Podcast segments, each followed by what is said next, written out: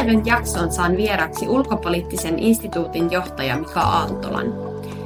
Keskustellaan Mikan kanssa ajankohtaisista teemoista, mutta tavoitellaan myös sitä, että saadaan muodostettua piirun verran parempi käsitys siitä, mitä vastuullisuus ja kestävyys tarkoittaa ulko- ja turvallisuuspolitiikassa.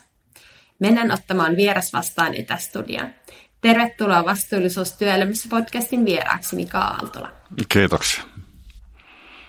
Tosi hienoa, että sulla oli aikaa tulla vieraaksi. Varmasti on ollut kalenteri täynnä. On kyllä ollut, mutta kiireen määrä aika lailla vakio, sen muodot vähän muuttuu vaan vuosivuodelta. Näinhän se on. Ja sun toimenkuva on varmasti tullut nyt hyvinkin tutuksi meille suomalaisille, kun oot aktiivisesti kommentoinut tätä meneillään, ole, meneillään olevaa Venäjän hyökkäyssotaa Ukrainaan ja arvioinut sen vaikutuksia Suomen ulkopolitiikkaan ja turvallisuuteen. Ja samalla olet sitten myös tullut taustoiltasi vähän tutummaksi suurelle yleisölle. Ää, mä oon ymmärtänyt, että sun juuret on täällä Keski-Suomessa Jyväskylän seudulla, niin ihan tähän alkuun ajattelin kysyä, että vieläkö muistuu mieleen Keski-Suomen kotiseutulaulun sana ja millaisia muistoja sulla ylipäätään on Keski-Suomen vuosi? Kotiseutulaulu. Siinä puhutaan jostain niin kuin, naapuriheimojen verestä jollakin vuorolla ja, ja se on jäänyt mieleen. Sillä ei pikkupoikaa ehkä kiinnosti noin tietyt piirteet siinä maakuntalaulussa, mutta ei ne osaa sitä tässä laulaa, että se ei niin mieleenpainuvaa ole ollut. Mutta totta kai Suomen Ateena, Jyväskylä, siellä lähiseudulla ollaan asuttu, eli Kintauden kylässä, joka on 27 kilometriä länteen Jyväskylästä, niin, niin, niin äh, tuli tutuksi. Isä oli Jyväskylän yliopistolla töissä ja jäi eläkkeelle kasvatusfilosofian professorina ja, ja, ja äiti oli luokan opettaja, että me oltiin perhe, joka arvosti aina koulutusta. Se on köyhän keskeisin niin kuin valuutta maailmassa, että että, että siihen satsattiin ei autoon eikä taloon ja äiti panttasi jopa kihlasormuksensa, että isä pääsi opintojaan toteuttamaan. Ja, ja sekin kannatti sitten loppujen lopuksi, että sijoituksena arvostettava, että ihmiset jaksaa sivistää itseään. Ja Kyllähän on suomalaisen sivistyksen mekka, jossa on suomen kieleen keksitty hyvin tärkeitä sanoja, kuten yksilö ja henkilö ja, ja niin edespäin vastuullisuus ja kestävä kehitys, niin nämä teemat puhuttaa tällä hetkellä tosi paljon ja monella eri alueella, niin mitä sana vastuullisuus tuo sulle ensimmäisenä mieleen ja mitä se merkitsee henkilökohtaisella tasolla? No siis vastuu tietysti niin kuin omassa työssä ja elämässä liittyy tietysti perheeseen ja arjen rutiinien niin kuin pyörittämiseen, joka viime aikoina ei ollut ihan, ihan niin kuin helppoa. Se on ollut aika vastuullista työtä, kun on pieni lapsi. Ja sitten tietysti ää, työpaikan arjen 75 ää, tutkijaa. Upi on kasvanut paljon. Instituutissa on, on, on vireystila aika sata tällä hetkellä, että meidät synnytettiin näitä hetkiä varten. Ja sitten tietenkin se työ, asiantuntijan työ, eli, eli, eli meillä liittyy siis vastuuseen – eettinen asenne niin kuin, ä, asiantuntijuuteen ä, ja myös se, että, että pitää pystyä niin kuin neuvoa antamaan, eli, eli, eli se kuuluu meillä repertuaariin, että me, me emme tutki niin kuin mennyttä maailmaa, vaan tätä hetkeä. Ja, ja, ja pitää tietää ja tuntea poliittiset toimijat ja oliot että osaa myös kertoa, että mitä pitäisi tehdä tai mitä ei kannattaisi tehdä ja rakentaa skenaarioita niin kuin tähän hetkeen. Että siinä se poikkeaa ehkä, ehkä niin kuin normaali yliopistolaitoksen hommista, että me emme ainoastaan keskity artikkeleiden julkaisemiseen, sitäkin me teemme tosi paljon, vaan, vaan siihen relevanssiin, että on, on aina niin kuin tietotaito relevanttia siihen hetkeen niin kuin sopivaa. Ja se vaatii tietysti rohkeutta, jos puhutaan vastuullisuudesta ulkopolitiikan saralla, joka on pienessä maassa aina hyvin sensitiivinen asia. Että jos siitä lausuu väärin, niin saa aika helposti aikaan niin kuin, ää, sotkua ja puhelinsoittoja, niin, niin kykyä niin kuin, rehellisesti puntaroimaan eri vaihtoehtoja, reflektoimaan mitä on tapahtumassa ja, ja, ja, ja myös kertomaan, että mitä pitäisi tehdä, että se, sitä ei voi niin kuin karkuunkaan juosta, kun sota esimerkiksi tulee kohdille, että, että sitten, sitä, sitä niin kuin luo rehellisen kuvan. Sotahan on ää, rauhan vastakohta rauhassa, siis voi omassa arjessaan vastuullisesti tuottaa ennustettavuutta läheisilleen, varmuutta ja turvallisuutta. Sota on radikaalia epävarmuutta, sitä, että ei tiedä, tiedä, että kohtaako läheisensä enää seuraavana iltana tai aamuna. Se on hyvästi jättö ja se on asioiden romahtamista ympärillä. Ja sitä käytetään nyt nykymaailmassa välineenä, eli, eli tämmöistä niin kuin vastuutonta vallankäyttöä. Ja suurvalta vastuu on ollut tämmöinen keskeinen asia, joka on ylläpitänyt tätä kestävää ää, rauhaa, erityisesti Pohjois-Euroopassa hyvin pitkään, että suurvallat käyttäytyy vastuullisesti. Ää, nykyään on korostunut sitten enemmän tämä oikeuksien ää, penääminen, että meillä Venäjänä on oikeutemme lähialueillamme ja, ja semmoinen suurvaltavastuuttomuus on niin kuin leviämään Kyllä päin. Nämäkin kommentit osoittaa, että vastuullisuutta voidaan niin kuin arvioida hy- hyvin eri tavoin ja se voi saada hyvin radikaalejakin tämmöisiä piirteitä just tämän vastuuttomuuden näkökulmasta. No mä haluaisin vielä hetken keskittyä tähän kestävyyteen. Niin mitä sinä ajattelet kestävästä kehityksestä ja entä sitten globaaleista kestävään kehitykseen liittyvistä haasteista, kuten ilmastonmuutoksesta? Joo, siis se on, se on tietysti toi sota, voisi siihenkin tarjota, tarjota niin kuin sillanpään. Äh, siis sotahan on, on, on epäoikeudenmukaisuuden niin kuin dynamo. Se tuottaa repiviä, hyvin tunnepitoisia reaktioita, jotka leviää helposti ja, ja, ja siinä se kestävä – ratkaisu on aina siis oikeudenmukainen rauha ja siihen pääseminen vaan on, on, on ongelmallista.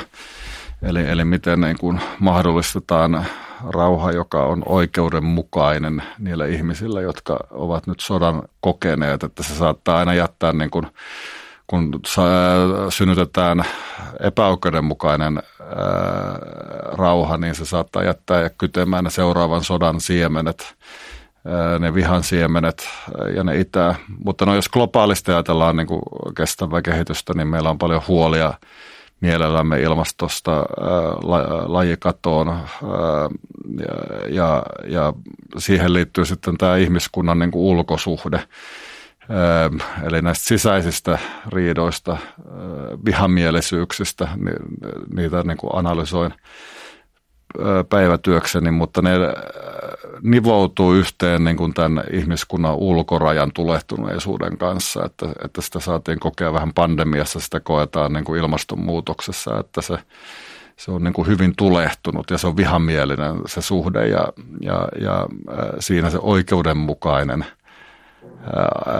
rauha on sitten, sitten vaatii siis sitä, että me elämme niin kuin enemmän sopusoinnussa niin sen ympäristön – luomakunnan kanssa kuin mitä osa olemme.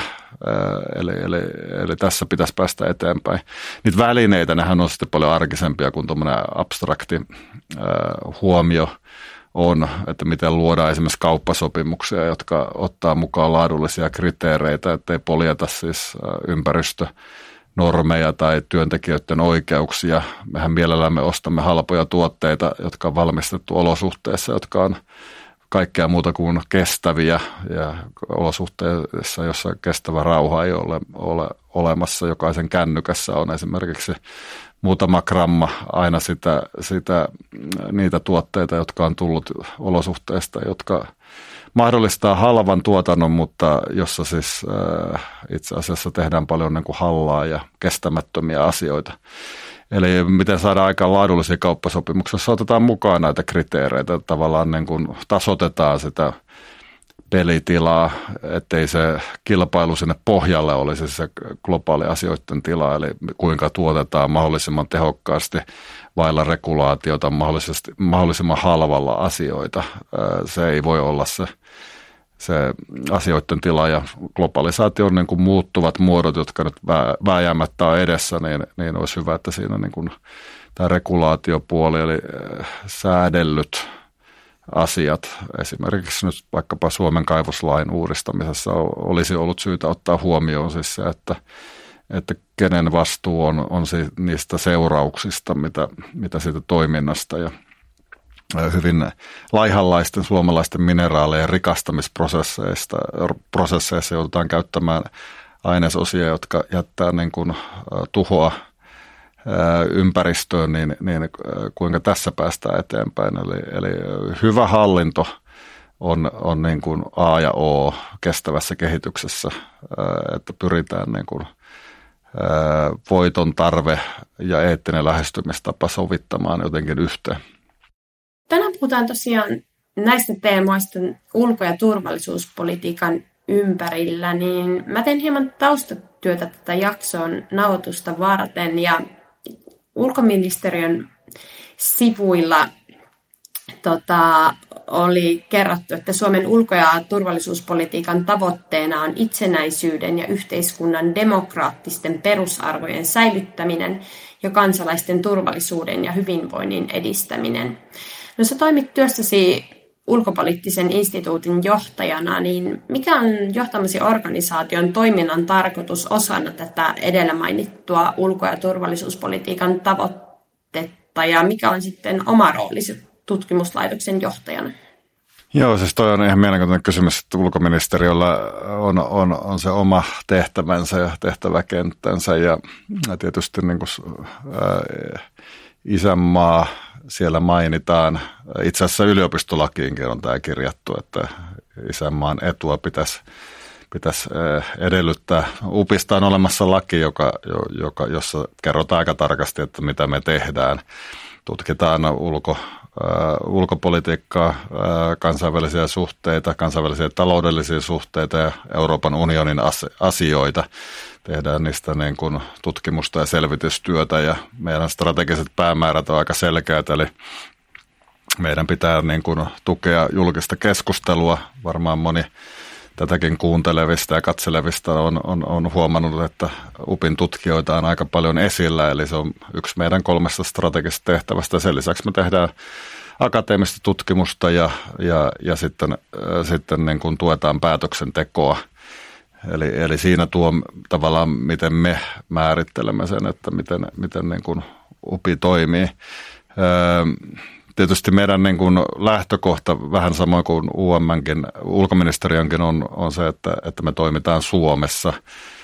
Eli, eli se omistajuus on, on eduskunnalla aika pitkälle, eli, eli meidän rahoitus tulee eduskunnalta – ollaan, ollaan niin kuin, parlamentin ala, ohessa toimiva itsenäinen riippumaton tutkimuslaitos vähän samaan tapaan kuin eduskunnan oikeusasiamiehen virasto. Eli, eli silloin tällöin joudutaan niin kuin puhumaan totta myös vallalle, eli, eli voidaan niin kritisoida myös Suomen ulkopoliittista linjaa ja, ja, ja hallitusta ja ulkopoliittista johtoa. Siinä vaaditaan tiettyä pelottomuutta. Ja tietenkin sitten nämä maailman huolet niin, niin muodostaa semmoisen eettisen koodiston, eli ei ainakaan nyt pyritä tekemään pahaa. Do no harm on semmoinen perusprinsiippi, joka varmasti niin kuin jokaisen tutkijan elämään liittyy. No mä kiinnostaa aina myös yritysten ja erilaisten organisaatioiden strategia, että kävin tutustumassa teidänkin strategiaan. Ja sieltä selviää, että vastuullisuus on yksi keskeinen tutkimuslaitoksen arvo avoimuuden, moniarvoisuuden, laadun ja riippumattomuuden lisäksi, niin Miten tämä vastuullisuus arvona näkyy instituutin toiminnassa sisäisesti ja ulkoisesti? Joo, noita on pyritty niin kuin saamaan sisäistettyä niin, että se vastuullisuus näkyisi meidän, meidän niin kuin toiminnassa, että ei se ole vaan niin kuin sanahelinää jossain strategiassa, että se, se on niin kuin kierrätystä to, ö, toimistolla, ö, se on vastuullista suhtautumista niin kuin, ö, työhön, ö, työyhteisöön. Eli, eli, eli se vastuullisuus on, on tässä suhteessa jotain sellaista, joka pitää aina konkretisoida. Että esimerkiksi Ukrainan tapahtumien ja Venäjän hyökkäyksen – se vaatii myös työyhteisölle tukea, että aika moni kokee sen, sen niin kuin rankasti.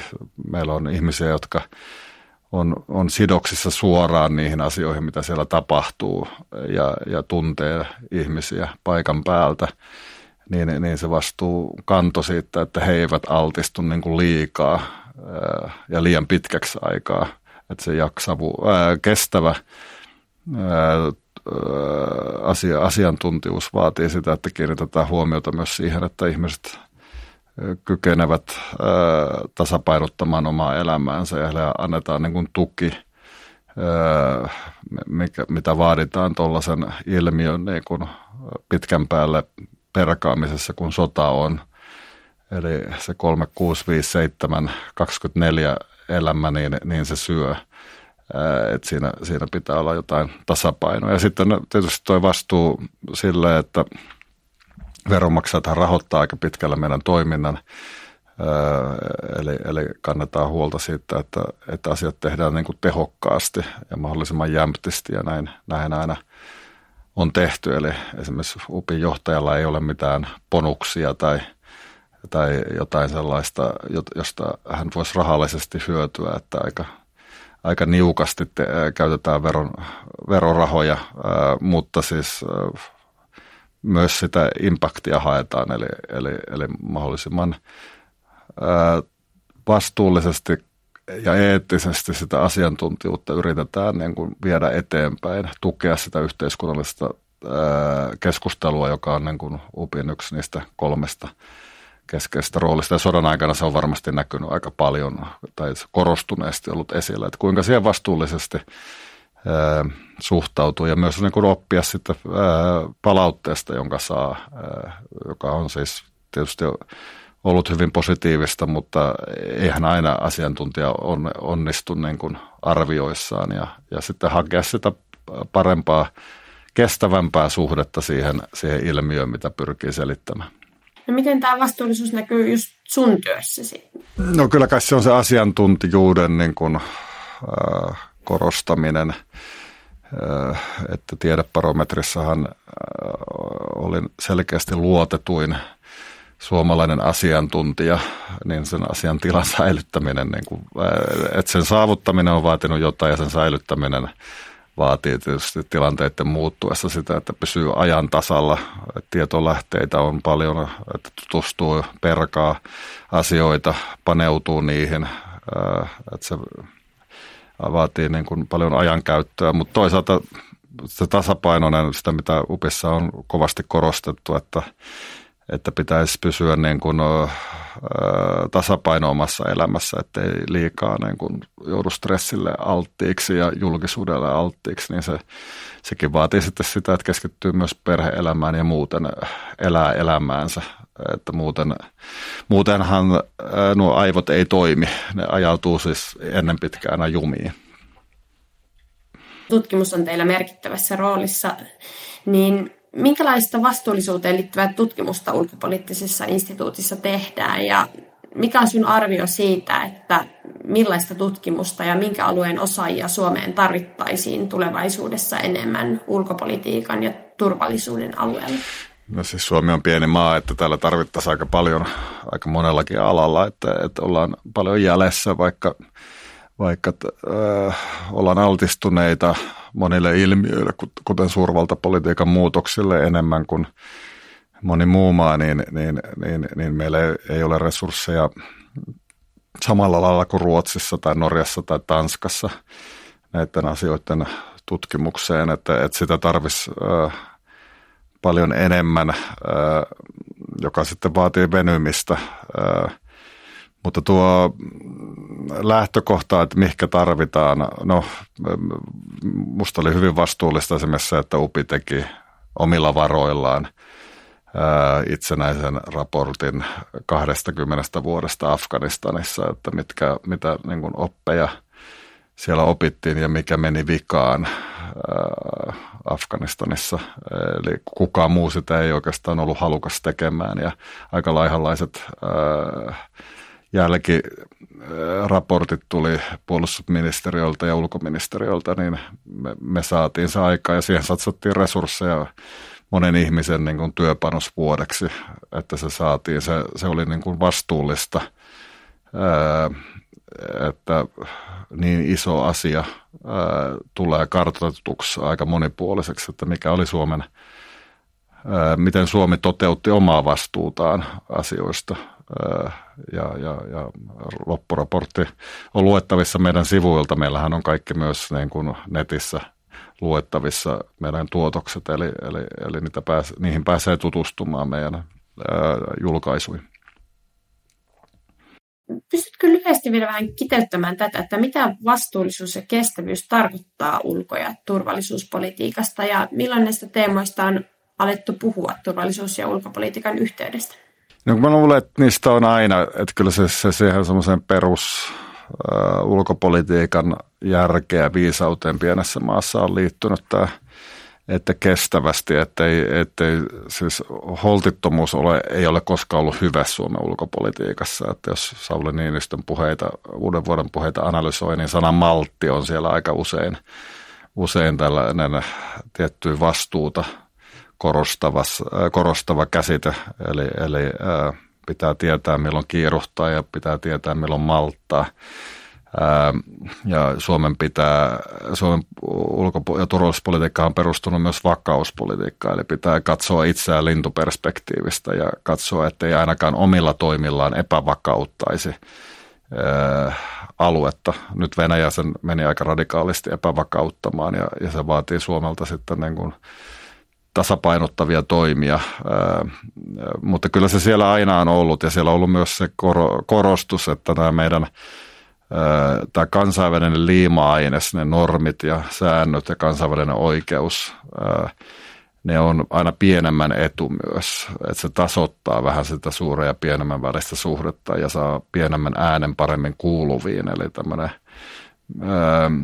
tämmöinen näkökulma Suomen ulkopolitiikkaan on niin kuin sisäänrakennettuna – jotta meidänkin äänemme kuuluisi, niin meidän tukee, pitää tukea niin kuin yhteisiä instituutioita ja, ja hakea kompromisseja, hakea ratkaisuja, jotka on niin kuin win-win ratkaisuja.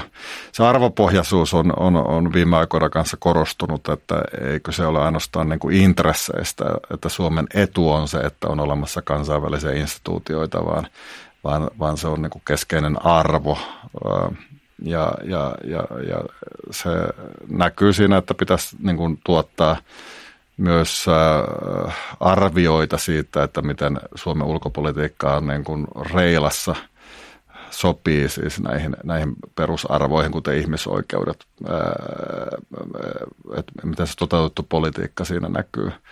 Eli kyllä siinä tällaista kehityskaarta on ollut, eli, eli säännöistä ja jaetuista käytänteistä sitten niin kuin niiden näkemiseen yhä enemmän arvoina. Mutta ikävä kyllä tämä sota taas on paljastanut sen, että, että, että kyllä ne intressitkin siellä taustalla on ja joissakin tilanteissa sitten, sitten – täytyy toimia aika määrätietoisestikin. Toisaalta myös sellaiset arvot, kuten vapaus ja demokratia, niin, niin hän on korostunut tässä Ukrainan yhteydessä, että niitä on käytetty niin kuin mobilisoivana voimana, että Euroopan unionin tasolla on saatu esimerkiksi sanktiopaketteita aikaan, tämmöinen solidaarisuus demokratioiden välillä ja samaistuminen niin kuin Ukrainaan hyökkäyksen kohteeseen. Eli että kyllä ne siellä, ei ne ole niin uusia keksintöjä ulkopolitiikassa, varsinkin pienen maan ulkopolitiikassa, että pitää olla vastuullinen ja pitää vaalia sitä, että kehitys olisi kestävällä pohjalla. Että tuossa vuosi sitten vielä puhuttiin Helsingin hengen uudelleen herättämisestä ja se 75 huippukokous sehän on, on monelle suomalaiselle jäänyt mieleen, jotka silloin eli ja, ja jotka eivät eläneet niin koulukirjoista, ovat saaneet tutustua siihen. Eli tämmöinen niin kuin pragmaattinen asioiden ratkaiseminen parhaalla mahdollisella tavalla niin, että siihen olisi kaikki toimijat sitoutuneita, niin on paljolti ollut, ollut Suomen ulkopolitiikan keskiötä. Että meillä, meiltä puuttuu tietyt kyvyt, mitä suurvalloilla on, olla vastuuton. Suurvalta voi lähteä sotaan ja vetäytyä sieltä ilman, että se kärsii niin kuin mittavasti tai laittaa uhan alle itsensä pienelle maalle tämä on ollut aina vähän vastuullisempaa, eli, eli varsinkin suurvallan naapurina, niin Suomen on täytynyt osata ää, olla ja toteuttaa omaa demokratiaa ja omaa vapauttaan tavalla, joka on ollut sopusoinnussa sen ympäristönsä kanssa. Nyt se on rajussa muutoksessa ympäristö, eli Eli sitten haetaan vähän uutta vastuullisuutta ja, ja mikä se kestävä eurooppalainen järjestys tämän jälkeen on, niin se on vielä vak, ää, vakiintumaton. No, nostit esiin näitä vastuullisuuteen liittyviä arvoja ja mainitsit tässä Saulin Niinistönkin, niin tuli mieleen kysyä, että mikä on mielestäsi presidentin rooli vastuullisen ja kestävän ulko- ja turvallisuuspolitiikan turvaamisessa ja sitten toisaalta, että minkälaiseen asemaan seuraava presidentti hyppää niin sanotusti tässä suhteessa? No kyllä se viisaus siinä usein on ollut se, että presidentin rooli on niin kuin yhdistää kansaa ja ja jotta asiat olisi johdettavissa ja jotta Suomen toiminta olisi kestävää, niin, niin se täytyy demokratiassa pohjautua mahdollisimman laajaan yhteismielisyyteen, että tuskin NATOonkaan olisi liitytty ilman, että siis kansa vaihtoi näkökulmaansa asiaan.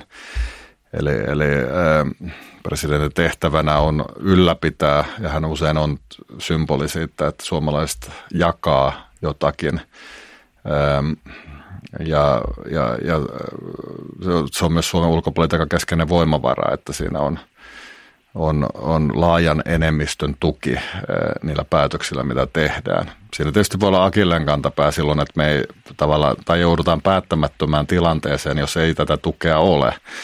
Eh, mutta siinä on oma viisautensa, että silloin ehkä ei sitten kannata tehdäkään mitään kovin isoja päätöksiä, jos suomalaiset ovat kovin eripuraisia. Mutta toisaalta suomen kielen varmaan yleisin sana on joo, eli, eli me ollaan aika konsensuaalisia, konsensushakuisia lähtökohtaisesti. Ja ehkä siinäkin on geopoliittinen historia, joka vaikuttaa siihen, että, että yhteen hiileen on täytynyt aina puhaltaa ja pientä venettä ei kannata keikuttaa. Että tässä on näitä sananparsia, jotka vähän niin kuin kertoo siitä, että mitä, mikä presidentin tehtävä – on, on ollut, ja ihan perustuslaissa se määrittyy sitä kautta, että hän johtaa sitä yhteistoimintaa ulkopolitiikassa. Eli, eli presidentille kuuluu tämä, tämä rooli, ja se tontti on aika selkeä, mutta jokainen sukupolvihan joutuu sitten, poliitikkosukupolvi joutuu määrittelemään, että kuinka se yhteistoiminta sitten sujuu.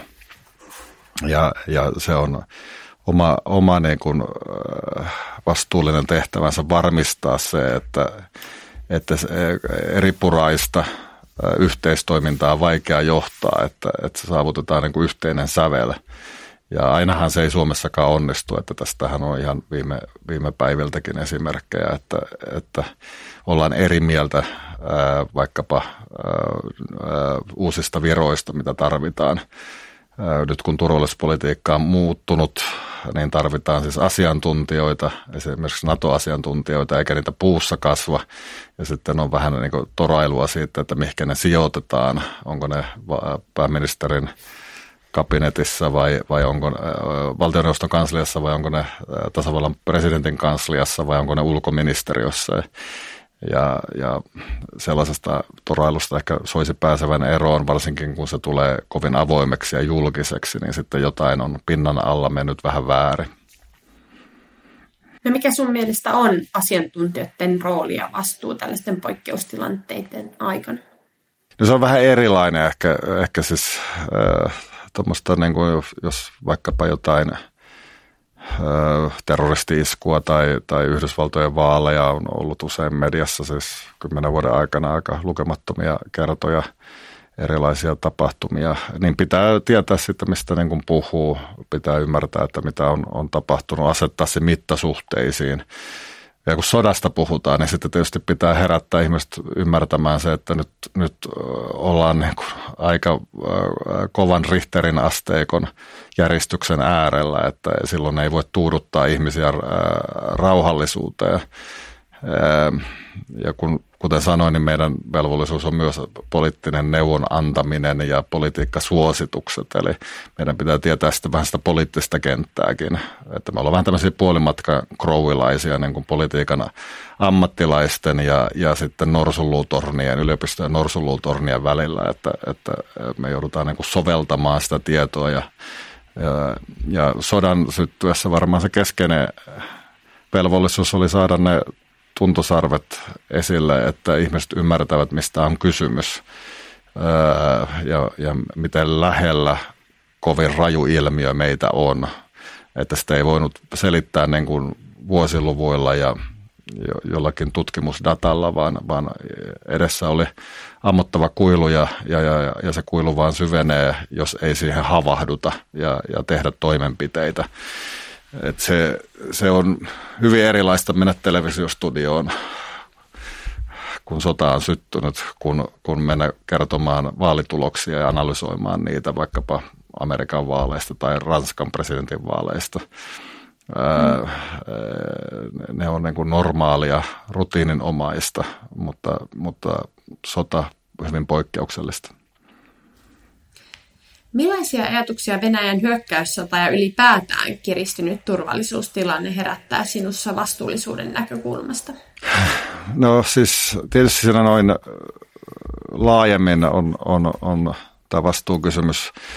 Ää, sota on ilmiö, joka helposti niin kuin eskaloituu. Sitten on puhuttu, kuinka se leviää ja rajuuntuu keskiössä ja leviää helposti laidoilla. Se sekoittaa myös ihmisten nupit aika helposti. Korvien välissä tapahtuu asioita, siis tunnetiloja, huolta. Ja ehkä tietysti pitäisi keskittyä on siis siihen, että päästäisiin kestävälle uralle takaisin, eli, eli, eli tasaantuisi asiat ja ne menis, se huoli kanavoitus järkevään toimintaan, esimerkiksi Suomen puolustuskyvyn nostamiseen – pelotteen nostamiseen, joka ennaltaehkäisee tämän kaltaisia leviämisilmiöitä. Ja sitten se liima-ainaksen vahvistamiseen, eli, eli sen, että, että sanottaa asiat se, semmoisella tavalla, jotka suomalaiset kykenee ymmärtämään ja, ja tuottaa semmoista niin kuin kompanssiefektiä, eli, eli, eli kun puhun vaikka strategisesta päättäväisyydestä, niin, niin mitä se sitten tarkoittaa, mihinkä suuntaan pitäisi mennä – niin, niin, niin tuommoista asiat on niin kuin päällimmäisenä ää, mielellä, että se tosiaan poikkeaa. Sodan selittäminen ei saa olla siis sitä, että TV-studiossa Ukrainan kartta ja sitten on karttakeppi ja sitä selitetään niin kuin se olisi sääilmiö, että miten rintamalinjat liikkuu. Oikeasti siellä on ihmisten kohtaloita ja se inhimillinen tila, joka on niin kuin radikaalisti – epävakautunut, niin se on siellä taustalla ja siihen pitäisi päästä käsiksi. Että, että itse aloitan yleensä päiväni sillä, että katson ihmiskohtaloita sodasta, oli ne sitten ne valtiojohtajia tai, tai tavallisia ihmisiä, jotka ovat jääneet sodan jalkoihin. Että pitää olla vähän niin kuin vereslihalla koko ajan, jotta ymmärretään sen ilmiön. Se sota ei ole siis tankkien liikkeitä eikä, eikä eikä se ole siis ohjusten kantamia. Se on, sitä ylläpitää ihmisten niin kuin motivaatio joko tuhota, vihata tai, tai suojautua. Ja, ja, ja siihen käsiksi pääseminen vaatii, että tietää, että ketä nämä, ketä nämä ihmiset on. Ja nämä on aika usein aika tavallisia, aika samanlaisia kuin me olemme. Hmm ja ne herättää niitä vahvoja tunnereaktioita aina, kun nimenomaan nämä alueet tulee esiin. Oo, no niin, ja siinä pitää siis nämä tunteet ja järki. Se sota ei ole abstraktio, ja, ja voisin käyttää hyvinkin vaikeita sanoja kuvaamaan sotaa, tieteen alalla tuttuja termejä, joita vain yksi prosentti ihmisistä ymmärtäisi, mistä se puhuu. Eli pitää osata niin kuin oikeita mielikuvia niin, että ne asiat konkretisoituu niin kuin käyttää. Ja silloin pitää tietää myös suomalaista niin kuin strateginen kulttuuri, meidän niin kuin, äh, historia. Äh, eli ideana on, on myös kommunikoida, sekin lukee siellä UPin strategiassa. Eli, eli, eli asiat olisi niin kuin pureskeltavaa ja helposti lähestyttävää ja kommunikoivaa.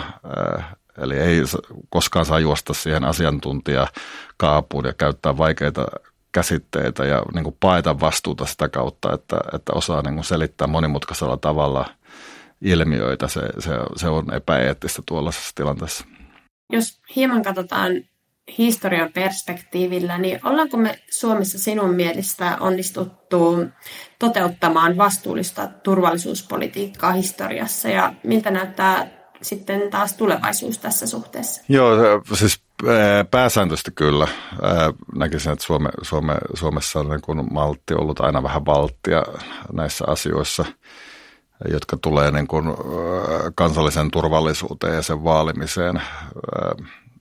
Et esimerkiksi sodan uhka ei koskaan niin kuin laskettu pois suomalaisista skenaarioista, toisin kuin Ruotsissa, jossa, jossa niin kuin puolustuskyvykkyys ajettiin alas ja monessa muussakin Euroopan maassa. Suomessa aina ymmärrettiin se, että, että sota on aika ikiaikainen ilmiö ja, ja, ja se saattaa niin kuin palata. Että siihen oltiin niin kuin varauduttu.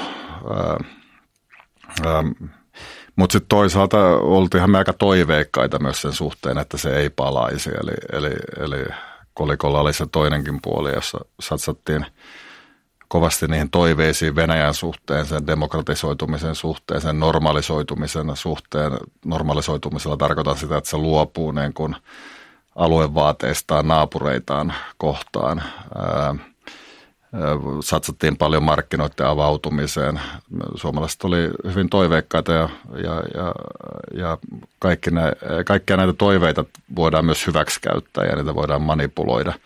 Venäjä ei ollut demokratisoitumassa eikä se ollut normalisoitumassa. Se niin kuin, äh, koko ajan valmisteli sitä hetkeä, milloin, milloin Venäjä on tarpeeksi vahva osoittamaan omaa tahtotilaansa ja Venäjä näkee tämän tilanteen aikamoisena tahtojen taisteluna niin kuin, ää, liberaalin, korruptoituneen, ää, lännen, demokratioiden ja sitten niin kuin tämmöisen ää, juurevamman venäläisen vaihtoehdon välillä. Ja se on, ää, jos Venäjä yhtään osaa tulkita tätä Putinin ajattelua, niin tämä tahtojen taistelu, hän näkee sen kääntyvänä loppujen lopuksi Venäjän voitoksi, koska me ollaan vähän liian sokerissa kasvaneita. Hän, hän halveksii sellaisia moniarvoisia kansakuntia, kuten Suomikin on. No, Suomi on nyt lähtenyt kulkemaan kohti NATOa, niin mikä on sinun mielestäsi siis Suomen vastuu ja rooli tulevassa NATO-jäsenyydessä? Suomella on paljon annettavaa ja niin myös Ruotsillakin on, että toivotaan, että tässä yhtä matkaa mennään mennään ja niin, niin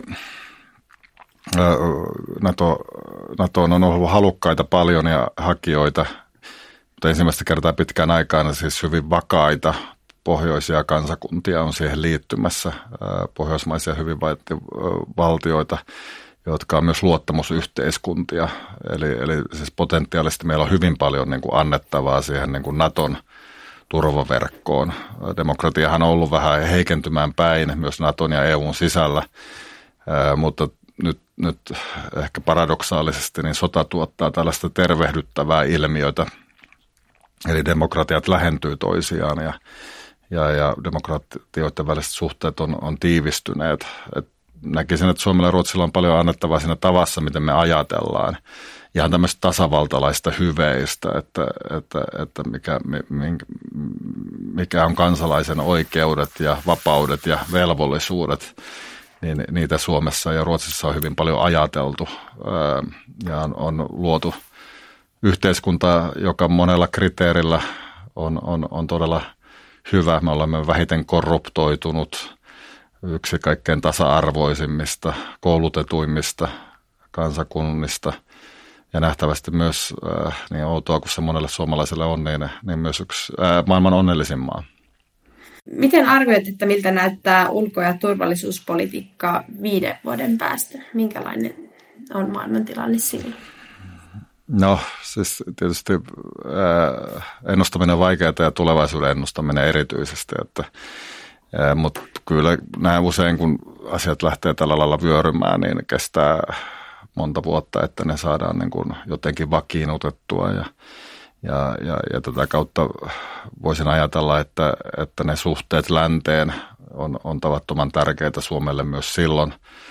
Ää, eli, eli Suomi on ensimmäistä kertaa niin kuin maantieteellisesti puolustussektorilla ja turvallisuussektorilla kiinni lännessä äh, Ahvenanmaalta Pohjanlahdelle ja sieltä Ruotsin ja Norjan rajalle. Eli sitä rajaseutua, sitä Suomen läntistä rajaseutua leimaa varmaan aikamoinen taloudellinen aktiivisuus, infrastruktuurin rakentaminen, asioiden niin kuin varmistaminen, kun taas sitten ikävä kyllä tuo Venäjän kehitys on kroonistumaan päin – ja etenee vaiheittain ja luulen, että, että hetkeen ei nähdä niin kuin hyvää jaksoa Suomen äh, ja Venäjän, Euroopan ja Venäjän, lännen ja Venäjän välisessä suhteessa. Eli, eli sitä itärajaa värittää aika pitkälle se pelote, äh, joka Naton myötä sitten vahvistuu, koska sitä viidettä artiklaahan ei ole kukaan koskaan uskaltanut testata.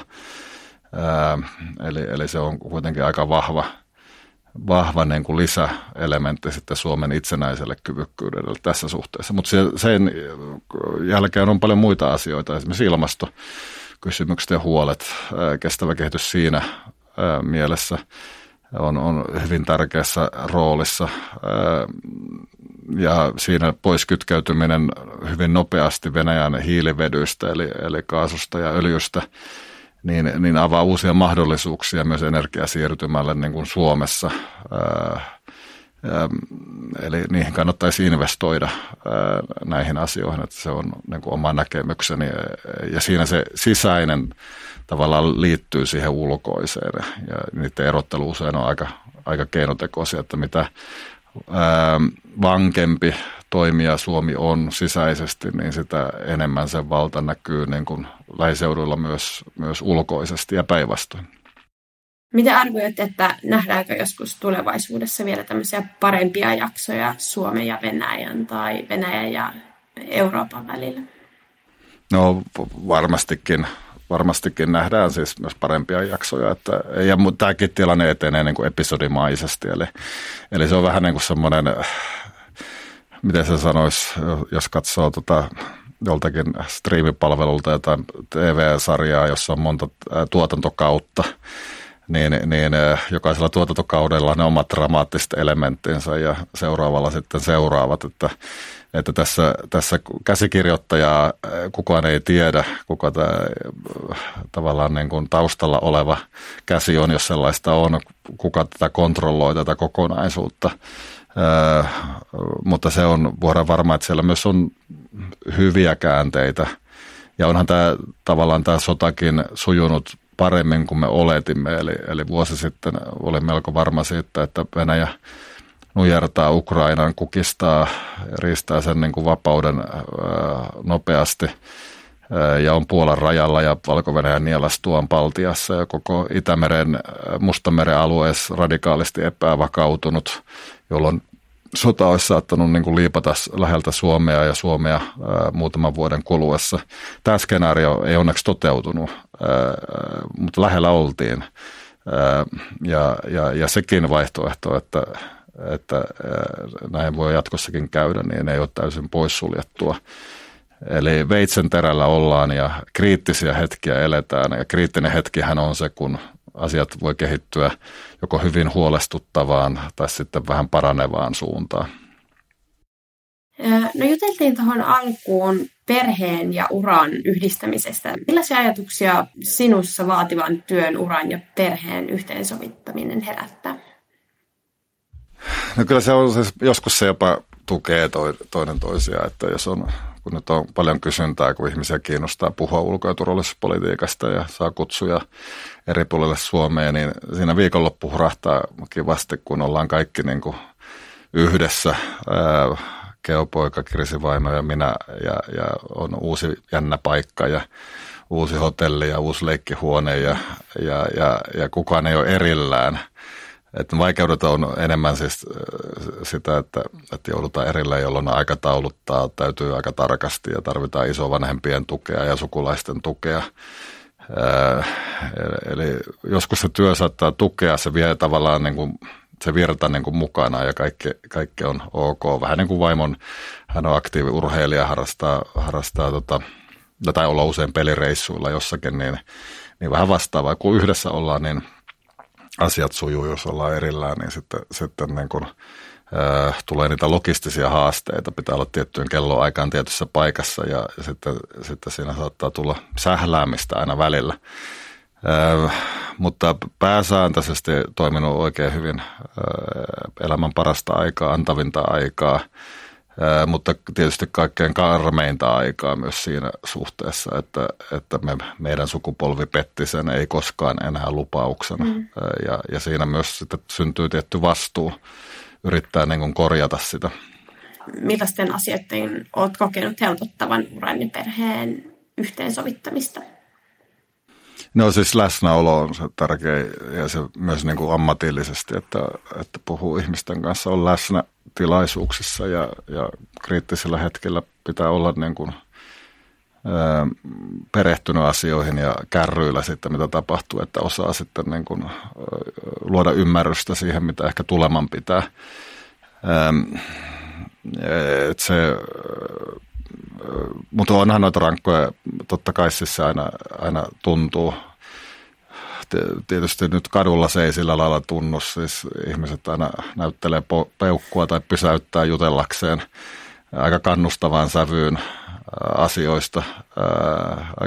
Ihmiset soittelee kysyäkseen, niin kuin, heillä on usein ehdotuksia, miten Ukraina tilanne voisi ratkaista ja, ja, ja, ja, ja pitää jaksaa niin olla läsnä – mutta silloin tällä esimerkiksi sosiaalisessa mediassahan nyt saattaa olla sitten hyvinkin negatiivista keskustelua, mutta toisaalta on näiden trollisotien veteraani, eli en, en nyt ihan hetkestä ja heti järkyty jostain negatiivista kommenteista. Ja usein kannattaa myös kuunnella ympäristöä, että siellä rupeaa paljon kuulua ääniä siitä, että tämä tai tuo tulkinta niin kuin on täysin väärä tai, tai mahdoton toteuttaa joku neuvo, niin, niin kyllä sitä sitten asiantuntija voi ää, tulkita asioita niin kuin toise, toisella tavoin ja, ja pyrkiä aina vähän parantamaan sitä sihtiä. Ja tuo esimerkiksi tuo päiväkirja – vuoden ajalta, jonka julkaisin, niin, niin, niin äh, mihin menet Suomi, niin, niin siinähän on juuri sitä aika avoimesti esillä, että kuinka asiantuntijan sihti ja, ja, luenta niin kuin muuttuu asioiden äh, edetessä. Mä en ole tätä ehtinyt vielä lukea. Täytyy ehdottomasti ottaa lukulistalle. No tähän loppuun, mitä sä haluaisit sanoa nuorille työelämään, vastuullisuuteen tai tulevaisuuteen liittyen? Mm, no siis äh, eletään aika semmoista huoliähkyistä aikaa, eli, eli, eli äh, muistan itse 80-luvulla lapsena, niin se ydinsodan huoli oli se suurin, niin nyt tuntuu, että se ei ole hävinnyt mihinkään, sekin on palannut ja on ympäristöön, ilmastoon, luontoon liittyviä huolia, sota – ja, ja, ja, ja siinä niin kuin pitäisi, pitäisi se katse pallossa, että kun on, on monta huolta samaan aikaan, niin silloin ne ratkaisut usein löytyy siis siitä, että, että osaa niin kuin nähdä yhden ratkaisevan toista. Eli, eli keskittyä niihin toiveikkaisiin ajatuksiin siitä, että miten globalisaatio on muuttumassa ehkä kestävämpään suuntaan, miten laadulliset kauppasopimukset, joilla myös demokratioita tuetaan – niin, niin, niin äh, niitä saataisiin aikaan, miten turvattuja tuotantoketjuja, miten se helpottaisi ihmisten äh, oloa niin kuin, äh, hyvin äh, lohduttoman regulaation paikoissa, kuinka se ehkä siirtää tuotantoa juurevampia työpaikkoja niin kuin lähemmäksi markkinoita – miten ilmastoasioita on ratkaistavissa samalla kun puretaan geopoliittisia riippuvuuksia, jotka on negatiivisia. Eli siis visiota tähän kaikkeen niin kuin kaipaa, siis miten asiat liittyy toisiinsa ja miten ratkaisutkin saattaa löytyä itse asiassa niistä ongelmista ja haasteista. Että se on semmoista kestävää. Luulen, että siellä, siellä niin kuin on, on paljon sellaista, jo, ei enää tässä iässä niin kuin oma näkökyky kanna, mutta, mutta joka on niin kuin seuraavan sukupolven niin kuin tehtävä tai seuraavien sukupolvien tehtävä.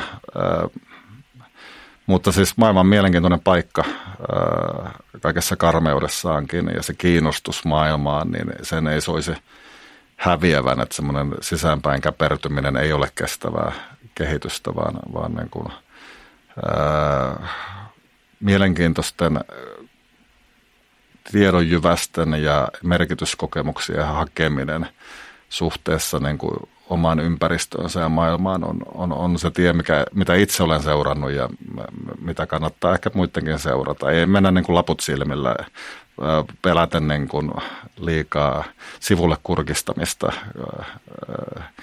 Että, että, että kyllä se reitti sieltä sitten aina löytyy, jos on tarpeeksi avoimin mieli.